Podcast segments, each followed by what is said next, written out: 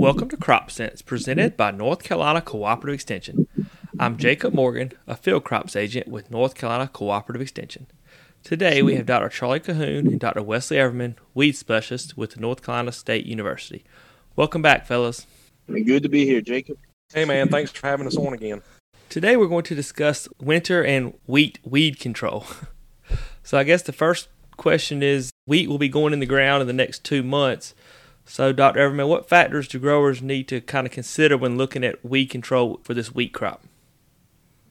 Yeah, it's a great time to be thinking about it. I know a lot of folks are going to be focused on, you know, getting their current crops out, but shortly after, we'll be needing to get our land prepped and get our wheat in the ground. And first thing, if we're going to be in no-till, we got to have a good burn down program in place typically, you know, depending where you're at in the state, that's going to be either Roundup or Gramoxone to kind of clean up what's there. And we can put down a residual of Valor at that time, but whether or not you put down a residual early or wait until we get that crop in the ground is just really up to personal preference.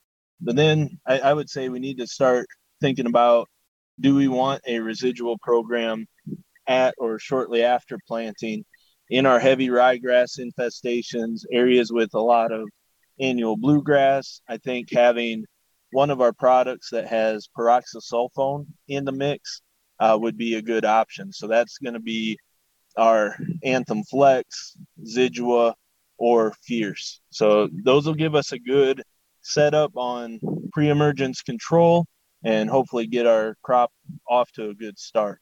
Now those pre-emergence, so we putting those down right after planting, or are we waiting for the crop to come up and then apply them? Uh, that's a good question. I should clarify it's going to be product dependent. Uh, so Anthem Flex we can put right behind the drill, whereas the Zidua we've got to wait until that wheat has germinated and has the radical emerged from the seed.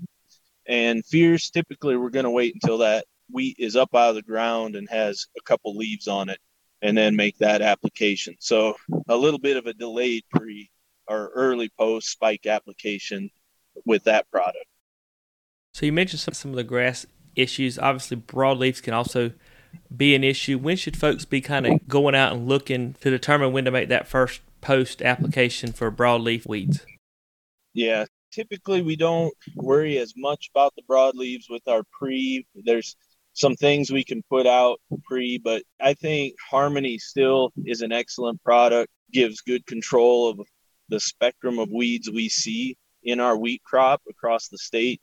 Now, there's individual species that may show up in a field here or there that we can take care of different products or tank mixes, but I would say typically in December or early January, we should be starting to look at those broadleaf weeds and determining if we need to make an application and what we should be spraying. And we have a, a number of different products, but Harmony and probably Quelex are two of the most commonly used and most effective on the, the weed spectrum we have here. In the same vein, about that same time, usually uh, December for bluegrass and January for ryegrass, we should be looking at what post sprays we might need to put out to follow up those pre applications. All right, uh, Dr. Cahoon, this next one's for you. This morning, the Southeast Farm Press they had an article talking about Italian ryegrass specifically and all the resistance issues we have across the state, ACCase resistance, ALS resistance, glyphosate resistance, and now uh, I think you said in that article you had confirmed uh, paraquat, which is gramoxone resistance. Can you talk a little bit about that whole issue and uh, and what that might mean going forward? Yeah, absolutely. So uh, Wes and I got called last fall to a field uh, in the southern Piedmont where some growers were trying to, to get ahead of some ryegrass, a pretty bad field of ryegrass, and they did. A, we're trying to do a fall burn down of gramoxone, and, and they did not kill the ryegrass. So we went out there and we uh, sprayed a few treatments and we got the same results where we missed the ryegrass with a couple of different rates of paraquat.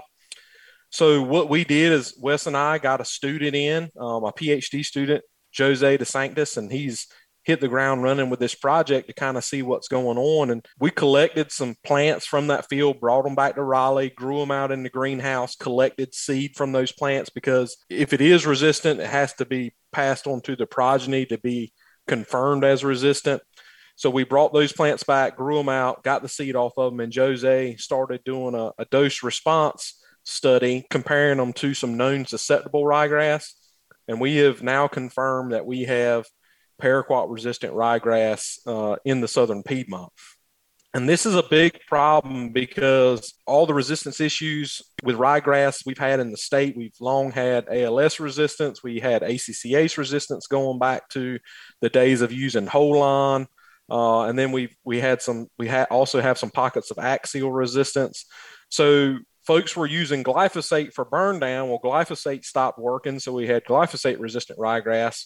But the problem becomes now if we have glyphosate, ALS, ACCase, and paraquat resistant ryegrass, you know, really what are we going to do to control emerged four way resistant ryegrass?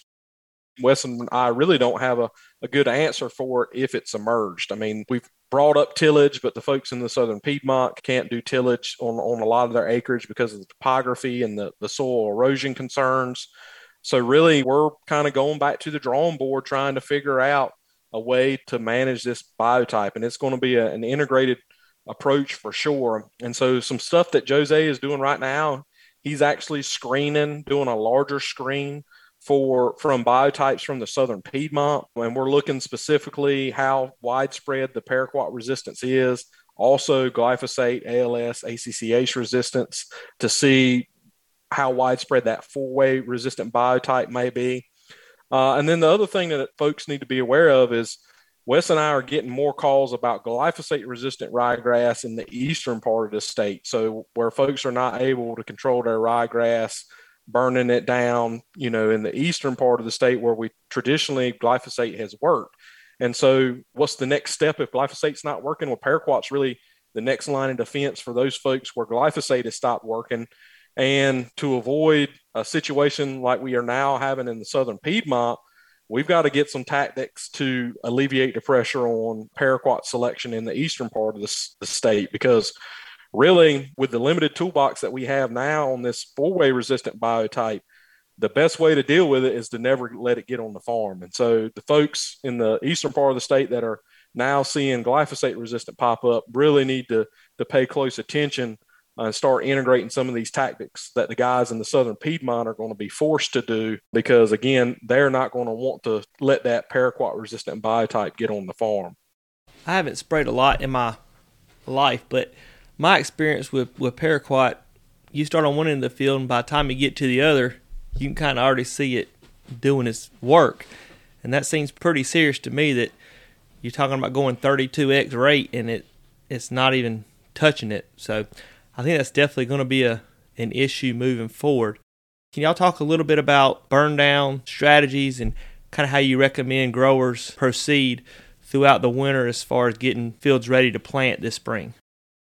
I'll jump in to start and say I think we gotta get ahead of the problem early. Like Charlie said, we we're scratching our heads with this a little bit too. You know, we don't have this is kind of unpre not kind of this is unprecedented territory, right? This isn't something that we can go to the books and say what's everybody else doing and what's the best way other people have found. We've got to figure this out and we're less than 12 months into knowing that we even have the problem, right? So what we need to do because a number of our products that we have left to even try aren't going to be great on ryegrass, we need to jump on whatever emerges early and try to get good control or what control we can and then rely on residuals to take us into the winter or set us up for success. Yeah, and this goes back to another question that, that Wes and I get quite a bit is folks are asking more questions about a, a fall burn down. I've been very cautious about that. I think Wes will agree as well. If you look at our climate versus the Midwest where fall burn downs are, are more, you know, more common, we have warmer and wetter winters.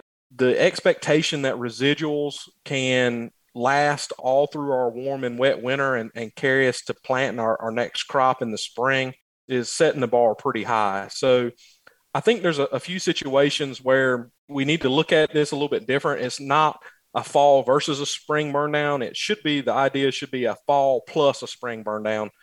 And Wes and I, I think we agree on that. There's a few situations where that makes sense, and one of those is when you have just general heavy weed winter weed infestations, but you don't have a cover crop and you're in a no-till situation. And this is exactly why folks in the Midwest do it. They're trying to spread the workload because they do have a probably a compressed spring because they're kind of slower to warm up. You know, our springs are thrown off because it could be wet. so folks trying to do a little bit in the fall to kind of alleviate some workload in the spring is is one of the first places I think it has a fit. And I'll let Wes kind of think. Uh, you know, he he brought up earlier we were having a conversation about the fit with resistant mare's tail, and I think that's our horseweed, and that's another place that this would have a fit.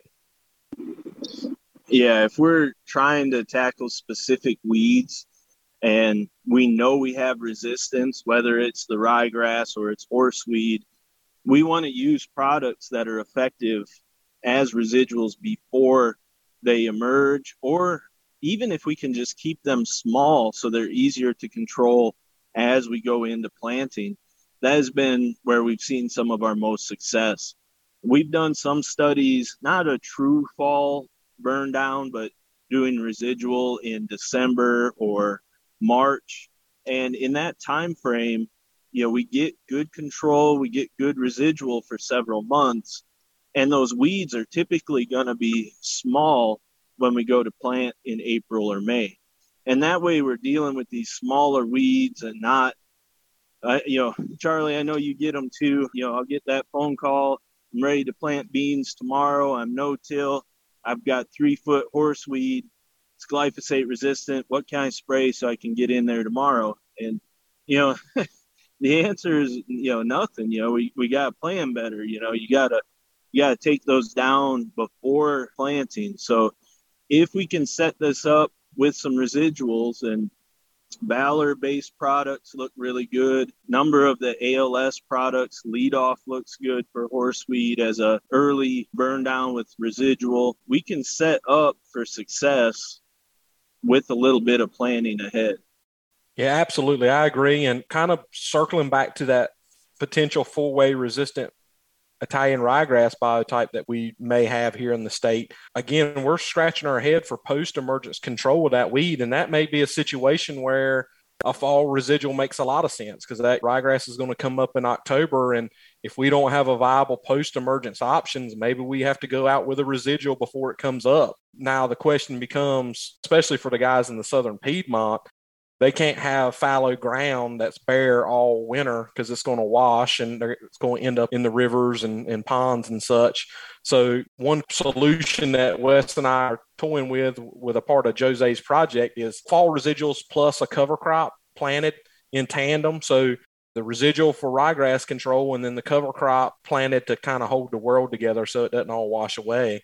And then Wes is gearing up to do some cool uh, harvest weed seed control stuff. And you look at the biology of ryegrass, the seed only lasts for about 17 months. So common sense says if it only lasts for 17 months and we can do something to to take any escape ryegrass out at the end of the season, if we did that for a couple of years, we should be in a, a much better shape as far as dealing with the weed seed in that soil seed bank. So again, I yeah, I agree with Wes we're not going to discourage anybody from doing an early burn down. It's just where their expectations are, and, and don't think that something done in the fall will replace something done in the late winter or early spring. It's really kind of a one two punch, if you will, when we're planting our spring crops. Yeah, it truly is insurance or peace of mind. I like to think of it as, right? With those variable springs we've had, we've had some warm weather that really gives those winter weeds some big top growth in the last few years. If we can keep that from happening, it saves on a lot of heartburn in spring when we're trying to get crops in the ground. Is there anything else you think the listeners need to know or, or think about as far as winter weeds before we wrap this podcast up? I'll just kind of add that, you know, Wes and I are talking about doing things in the fall and versus the spring, et cetera. But if you're not doing something in the fall, keep in mind the earlier you can do it in the spring, March would be ideal. We'd like to have it on before at least April. if you're doing something in the spring, be on the early side as well. That just gives you more flexibility for those situations like Wes just outlined of rainy weather keeping you out of the field or it getting cool and, and you can't plant. And then when you can plant, you have to plant everything at one time. So the earlier we can get out, the more success we can see with those burn down applications. And the only thing that I would add is when we talk about 32X paraquat not killing these ryegrass, I wish we could show pictures of it. It looks like it's got little frosted tips of the leaves, not killing it. Not, oh, it burned it back and it turned green. This stuff never turned brown. This stuff just kept on growing, burned a little bit of tips, but never really slowed down. So this is a real issue for folks that have it.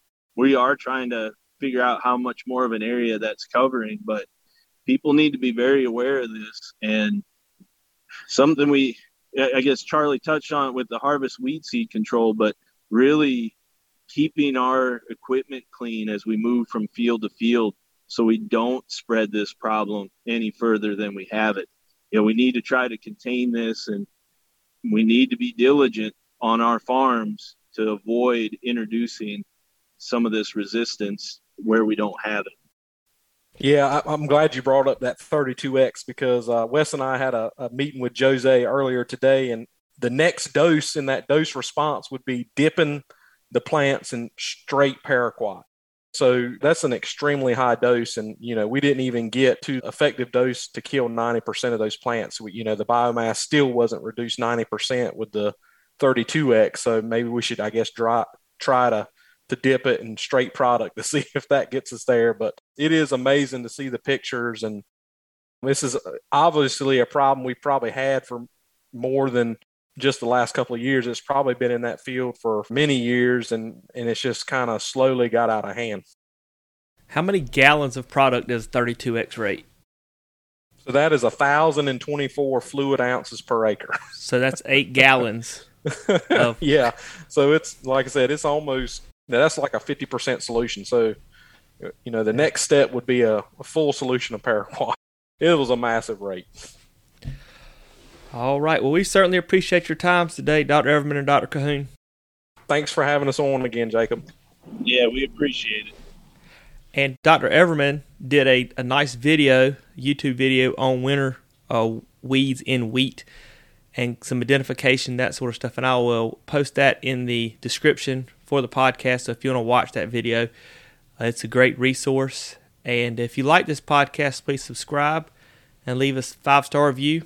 And as always, thanks for listening to Crop Sense because if it isn't making money, it isn't making sense.